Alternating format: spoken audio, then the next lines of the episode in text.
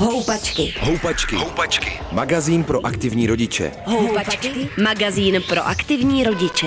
Na rádiu Wave. Dětská stomatoložka Eva Míšová přijala pozvání do Houpaček. Dobrý den. Dobrý den.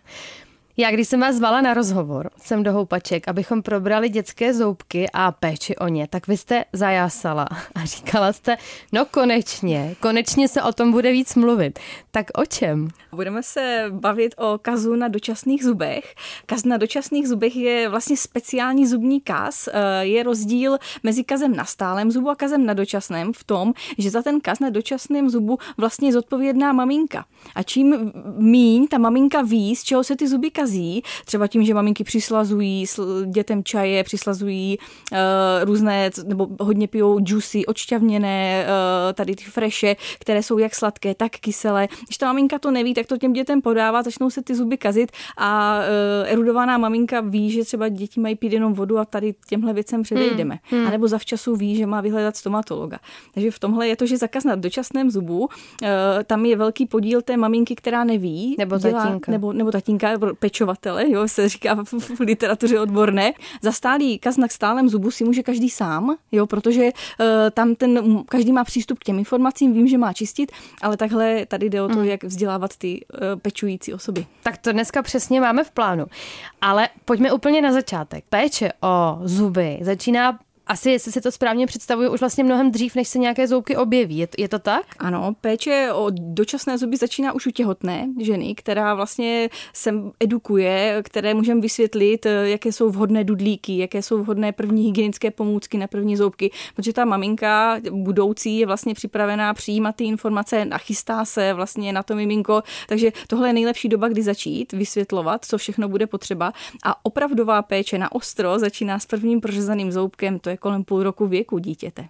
Ale dudlíky se používají přece už dřív. Dudlíky se používají už dřív, ale není dudlík jako dudlík. Eh, existuje dudlík ortodontický a pak existují takové ty dudlíky, které jsou dneska moderní, to jsou takové ty bakule. Takže eh, ty jsou dneska v kurzu. Eh, my pláčeme, pedostomatologové, protože nám křiví ty čelisti a, a není to vhodný dudlík pro děti. A děti jsou samozřejmě šťastné, protože když si může dítě vybrat, tak si vždycky se mu líbí víc ten nevhodný, takže to je taky peklo a potom se špatně přeučují z toho bakulovitého dudlíku na ten ortodontický, který je uh, takový ploší. Mm-hmm. A to my poznáme podle popisku toho výrobku třeba. Ano, tam, co je a co není ortodontický ano, tam dudlík. jasně ortodontický dudlík. Jasně. Tak teď k těm prvním zoubkům, tak máme první třeba, za ten má maminka, nebo ten, kdo ho našel něco dostat, myslím na šaty se vždycky ano, říkal. Ano, ano. A co, co teď? Eh, teď, když máme první zoubek, tak vlastně začíná ta panika, jo, že teď to přišlo, teď už se to může začít kazit, takže teď by to chtělo navštívit vlastně zubního lékaře. S prvním zubem by se měl vyhledat eh, zubní lékař a eh, vlastně měli bychom začít někam chodit s tím dítětem, kdyby se cokoliv stalo, abychom už nějakého stomatologa měli. Potom druhá věc, když máme zub, už prostě musíme začít pečovat o ten zub, to znamená, že nějaké první pomůcky bychom mohli pořídit, je to buď prstový gumový kartáček, který se nasazuje na prst a ten toho moc nevyčistí, ale je takový spíš masážní, takže můžeme na něho kápnout nějaký masážní uklidňující gel a tím masírováním pomoct těm zoubkům prořezat ven a ulovit od takové bolesti nebo diskomfortu, který to prořezávání prostě mm-hmm. přináší mm-hmm. tomu dítěti. Těch zubů přibývá a ty děti jsou hodně malé, čištění je teda na rodičích. Jaká jsou nějaká pravidla péče o ten uh, dočasný, vy říkáte mléčný, se taky může ano, říkat ano, chrup. mléčný chrup, ano. Uh, takže takové základní pravidlo je, že vlastně by měl být zubní kartáček se používat a zubní kartáček by měl být odpovídající věku. To znamená pro ty nejmenší 0 až 3, v drogerce je najdeme, otočíme. Spousta malých dětí má dospělácký kartáček, protože rodiče neví, že existuje dětský, tím pádem ten kartáček, jak je velký, nevejde se do pusy a neví, pěkně nevyčistí ty zadní zuby. Takže vhodná velikost kartáčku, to znamená dětský 0 až 3, a potom vhodná pasta. Máme od roku 2019 úpravu od Evropské akademie pro dětskou stomatologii, která řekla, že od prvního zoubku můžeme používat zubní pastu, která obsahuje 1000 ppm fluoridových iontů.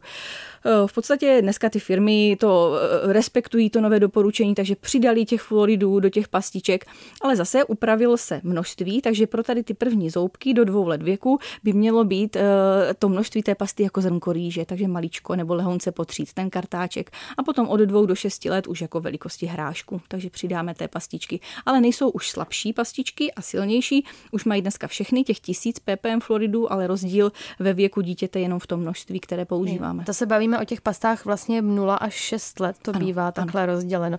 Já mám sklony některým těm nejvíc růžovým jako nedůvěřovat, jo? Že, že, se jim, že se jim vyhýbám, že si říkám, že to uh, na mě nepůsobí jako dojmám, že by mohlo něco vyčistit. Takže to je teď ve všech, je to spol, spravedlivě, je to, spolehlivě a obsaženo. Je to, my se to trošičku liší, je vždycky dobré podívat se, otočit, ale třeba hydrická růžová různá, kterou jako jsme používali v dětství všichni a jej používáme jako dospělák, uh, ale je to zvláštní, že taková jako old fashion značka, kterou jsem používala, když jsem byla malá, tak ta, ta sleduje ty modní trendy taky a taky má 1000 ppm fluoridu. Že si myslím, že ti výrobci k tomu přistupují zodpovědně a dneska, když si koupíte dětskou zubní pastu, opravdu obsahuje ten moderní doporučovaný počet uh, fluoridových iontů, který obsahovat má.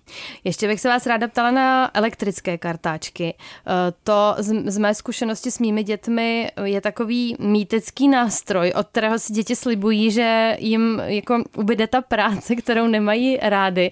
Myslíte si, že funguje správně? Elektrický kartáček my v žádném případě nezakazujeme, my jsme rádi, ale na druhou stranu my tvrdíme, že dítě je velmi tvůrčí takový jakoby člověk, který rád se něco nového učí, něco nového vytváří, ale musíme mu dát ty vhodné podmínky. Takže vrazit mu jak ruční, tak mu vrazit ten elektrický, protože jak nám vyroste s tím elektrickým, už se s tím ručním nikdy nenaučí. Takže eh, děti by měly mít ruční kartáček, třeba od pondělí do pátku, na výlety, na víkendy klidně elektrický kartáček a čistit elektrický elektrickým. Mm-hmm. Co je fajn, tak jsou různé pomůcky na barvení zubního plaku, různé fialové vodičky, fialové tabletky, kdy to dítě rozkouše tu tabletku, po, jazykem ji pošmrdlí po zubech a vyplachuje pusenku, dokud teče fialová voda, až teče čistá voda, tak se na sebe podívá a ty uh, zoubečky, které buď špatně vyčistil, anebo ze začátku ty, které ještě nečistil, jsou špinavé, fialové, a on se na sebe dívá a všechno to barevné odstraňuje a je jedno, jestli elektrickým nebo ručním kartáčkem, ale takhle se ty děti naučí čistit nejlíp. A jak si mají vlastně správně děti čistit zuby? Existují různé metody na čištění zubů podle různých eh, vlastně dětských lékařů, který je popsali a, po sobě pojmenovali. Takže eh, nej, taková nejznámější je Foneho krouživá metoda, kdy děti eh, do těch šesti let, když jsou vlastně malé a počítá se s tím, že nejsou dost manuálně zručné, čistí takovými krouživými pohyby. Dělají kroužky, dají zuby hrana na hranu a čistí, krouží, krouží. Těch kroužků by se ale mělo udělat hodně na, tom, na té jedné ploše, aby se ty zuby opravdu dobře vyčistily. Takže my říkáme, že čistí se ty zuby tak, až se přes ně přejede jazykem a jsou jako skleničky hladké. Hmm. Dokud jsou chlupaté, musí se čistit dál. Vy provádíte děti malé po zubní ordinaci, ano. aby se s tím prostředím trochu seznámili. Ano. Eh, o, o co se zajímají? Totiž, jak dneska je problém sehnat zubního lékaře, tak problém sehnat dětského zubního lékaře je ještě mnohem větší. A proto eh, nám narůstá strašně číslo dětí, které vidí prvního zubaře na lékařské pohotovosti a potom si sebou ten traumatizující zážitek, že prvního zubaře viděli s bolestí a ještě byl to třeba cizí člověk, kterého nikdy předtím neviděli, tak tady to trauma s ním a potom roste vlastně, eh, s ním roste celý život. Takže my se snažíme, aby ten první kontakt s tou ordinací, s tím zubařem byl v klidu, tím pádem jsme oslovili základní školy, školky, jesličky, chodí k nám, dívají se na prostředí ordinace a kdyby náhodou svého zubaře neměli nebo byl první vlastně setkání s lékařem v ordinaci by bylo třeba po úraze, tak už v té ordinaci někdy byli, ví, že to tam, jak to tam vypadá, jak to tam chodí, že je to bezpečné prostředí a mnohem líp se ten špatný zážitek odbourává, než když je to úplně ten první kontakt. Jak často bychom měli s dětmi chodit, když teda máme zubaře, tak chodit na ty prohlídky? Děti by měly chodit každého půl roku. Eh, je to opravdu důležité v tom, že vlastně ten dětský organismus je dynamický systém, který se vyvíjí a roste a pokud my nepřijdeme eh, včas, tak eh, může se stát, že dočasný zoubek z nějakého důvodu začne zavazet, stálý zoubek nemá místo, nemůže vykouknout, takže když se včas neodstraní ten zavazista, potom ten stálý vykoukne buď křivě nebo nevykoukne vůbec a čekají nás rovnátka. Takže je důležité důležité, aby to dítě bylo sledováno, mm-hmm. jak ty si ten vývoj je harmonický a probíhá správně. Hmm. Jaká jsou vlastně doporučení k mm, léčbě nebo opravování kazu na mléčných zubech? Já jsem se setkala s různými zubaři, kteří to řeší různým způsobem. Někdo okamžitě všechno opravuje, někdo vlastně mávne rukou, řekne, ten zub vypadne. To jsou eh, poměrně různé přístupy. Já jsem teď vydala knihu Zubní kas eh, na dočasném zubu, vlastně kaz raného dětství a my jsme vlastně konzultovali tady ty naše postupy, jak eh, vlastně s druhou lékařskou fakultou Univerzity Karlovy s paní profesorkou Dostálovou, tak s Brnem s paní profesorkou Kukletovou, s Masarykovou univerzitou a tam jsme vlastně přišli na to, že každá ta univerzita, každá škola má trochu jiné ty postupy, takže jsme si vlastně si vysvětlovali ty věci, jak my se na to každá škola jinak díváme, že ten postup eh, není všude úplně jednotný. Někdo je víc radikální, někdo řekne ano, čtyřky dočasné, když se kazí hodně, pojďme je vytrhnout, nemají žádný ortodontický význam, když je za nima pětka, to místo se udrží. Někdo zase říká, pojďme zachránit každý zoubek, nebudeme traumatizovat dítě, co když časem přijdem o pětku a pak tam bude už jenom to prázdné místo. Takže eh, každý zubař eh, má trošičku, nebo i každá škola má trochu jiný postup, ale všeobecně platí, že každý kaz na dočasném zubu se musí spravit. Hmm. A opravujeme je. Je takový starý názor, že kazy na dočasných zubech se nespravují. Není to pravda. Aha. Když vy se, m, máte uh, malého pacienta v křesle a podíváte se mu do pusy, na co se vlastně nejdřív zaměříte, na co se díváte? Když vlastně to vyšetření toho pacienta začíná už tím, že on přijde do ordinace. Já už se dívám, jak, jak si prohlíží to prostředí, jestli se mě bojí, jestli je zvídavý, nebo jestli je to bojavé dítě. Takže vždycky se dívám, jestli jeví známky strachu, někdo jeví známky agresivity, někdo nechce být ošetřený. Takže všechno, všechno sleduju a podle toho taky volím svůj přístup k tomu pacientovi. Taky sleduju rodiče, protože eh, často, když vidím, že maminka eh, je z toho ode dveří na mrtvici, jo, tak eh, navrhnu, jestli by nebylo lepší sednout si s tím tatínkem na to křeslo, kterému je to jedno a dívá se na hodinky, že už by bylo fajn jít, takže nepřenáší žádný ten stres na to dítě, takže sleduju vlastně všechno v té ordinaci, co se děje a všechno má vliv na to, jak to všechno dopadne. Já jsem si projížděla nějaká rodičovská fóra teď předtím, než, než jsme se měli setkat. Pro spoustu rodičů je jenom ta základní péče, a to ještě třeba ani nic nebolí, o zuby jako veliký boj. Mm-hmm. Děti si nechtějí čistit zuby, rodiče to někdy třeba i vzdají. Já to teda dobře znám, protože můj čtyřletý syn si taky nechce čistit zuby a nikdy už si říkám, že buď to já jemu vyčistím zuby, nebo já skončím někde uh, na psychiatrické ambulanci. Dokážete jim třeba nějak poradit těm rodičům, nebo řešíte to s nimi nějak? My jsme měli chlapečka, který vlastně si vypěstoval tak strašný odpor k tomu čištění zubu, že vlastně eh, až se mu jako až, až zvracel, když se viděl, že se bere zubní kartáček do ruky, tak jsme doporučili té mamince zase úplně ubrat. Jo? Úplně ubrat, prostě ne, nečistit, teďka vzít si kartáček a čistit psovi. Maminka čistí psovi, chlapeček čistí psovi a pak jako on bude čistit si sám, když si pejsek čistí, proč by si on nečistil. Takže jsme přestali na něj tlačit, čistili jsme psovi, pes měl zuby jak perličky, pak chlapeček si čistil zuby taky. Maminka volala, že někdy si čistí i tím psím kartáčkem, že jsou na mrtvici, ale že jsou šťastní, že čistí sám. Takže každé to dítě zase je jiné a někdy je, je uh, problém v tom, že my chceme to nejlepší, ale jdeme na to někdy trochu silou, takže nejlepší je po dobrém. Mm-hmm, ale vy říkáte, že teda je na místě prostě někdy se na to prostě vykašlo. Někdy je nejlepší, když to, když to opravdu tlačíme a opravdu se to začíná všechno šprajcovat, je nejlepší se na to vykašlat a jít na to úplně jinak. Třeba ošetření dětí je založené na, na tom principu, že uh, my máme zkrácenou dobu ošetřování. Děti do 6 let by měly opustit naši ordinaci do 30 minut, protože neudrží díl pozornost a potom už začínáme plakat, začíná růst ten stres, takže všechno je lepší rozdělit na víc, na víc částí a hodně chválit. Jo? Pokud máme tři kazy, tak rozdělíme návštěvu do tří, do tří částí, uh, po každém kazu chválíme, obrázek, všechno je perfektní a tady ty děti na tu pozitivní pochvalu reagují strašně dobře, mnohem líp než na nějaké přinucování. Co mají podle vás vědět rodiče?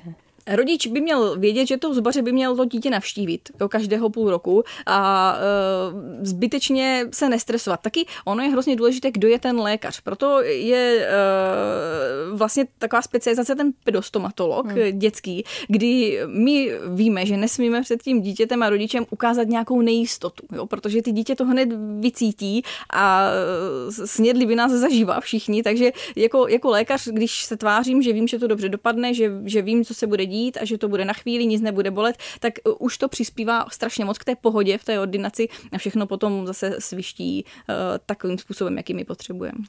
Když uh, začínají růst druhé zuby, mm-hmm. tak to už je vážná věc, že jo? uh, přesně tak. Platí k tomu, jsou k tomu třeba nějaká pravidla, vy jste říkala, že je důležité, aby ty první uvolnili třeba těm druhým včas místo. V rodinách se určitě dějí takové ty věci, že zuby se hodně kývou, tak maminky nebo tatínkové vytrhávají, jsou z toho velké, velké zážitky, chodí zoubkové víly a tak. Co je k druhým zubům vlastně dobré vědět? vědět v tom dětském věku?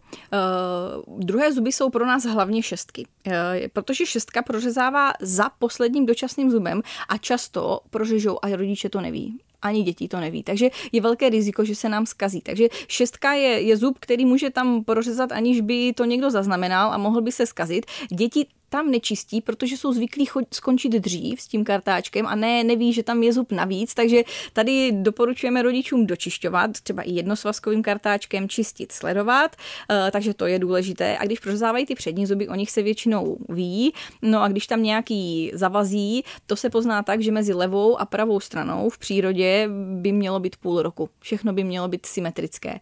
U těch horních řezáků ještě jsme trošičku přísnější, tam když jeden zoubek vypadne, tak ten druhý by měl do tří měsíců měsíců opustit mm-hmm. místo. Takže, mm-hmm. takže v přírodě je symetrie. A co to čištění?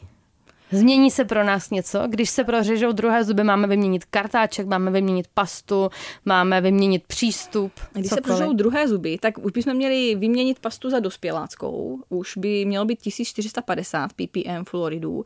Potom kartáček si můžeme nechat takový, jaký máme, ale v těch šesti letech bych určitě přidala to barvivo na plak. Určitě bych začala barvit, aby, abychom viděli, že ta šestka, která je tam v puse, vzadu, ve tmě, že je dobře vyčištěna. Hmm.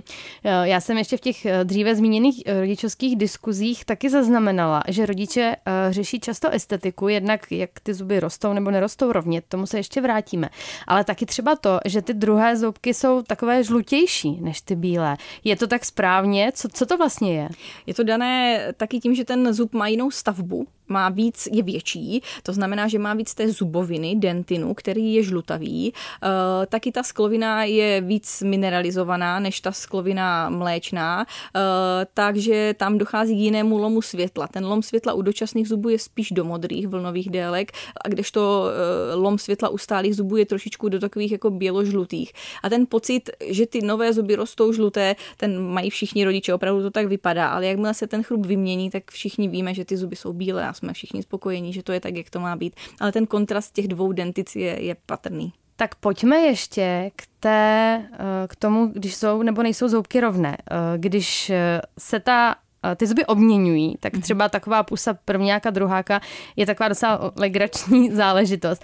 A těžko se tam dá najít nějaká symetrie. Jak poznáme, že, začne, že už vlastně máme třeba řešit rovnátka, že toto už se nesrovná, nespraví. Ono to ze začátku vypadá často, že se tam ty zuby prostě nemůžou vejít, ale možná, že můžou.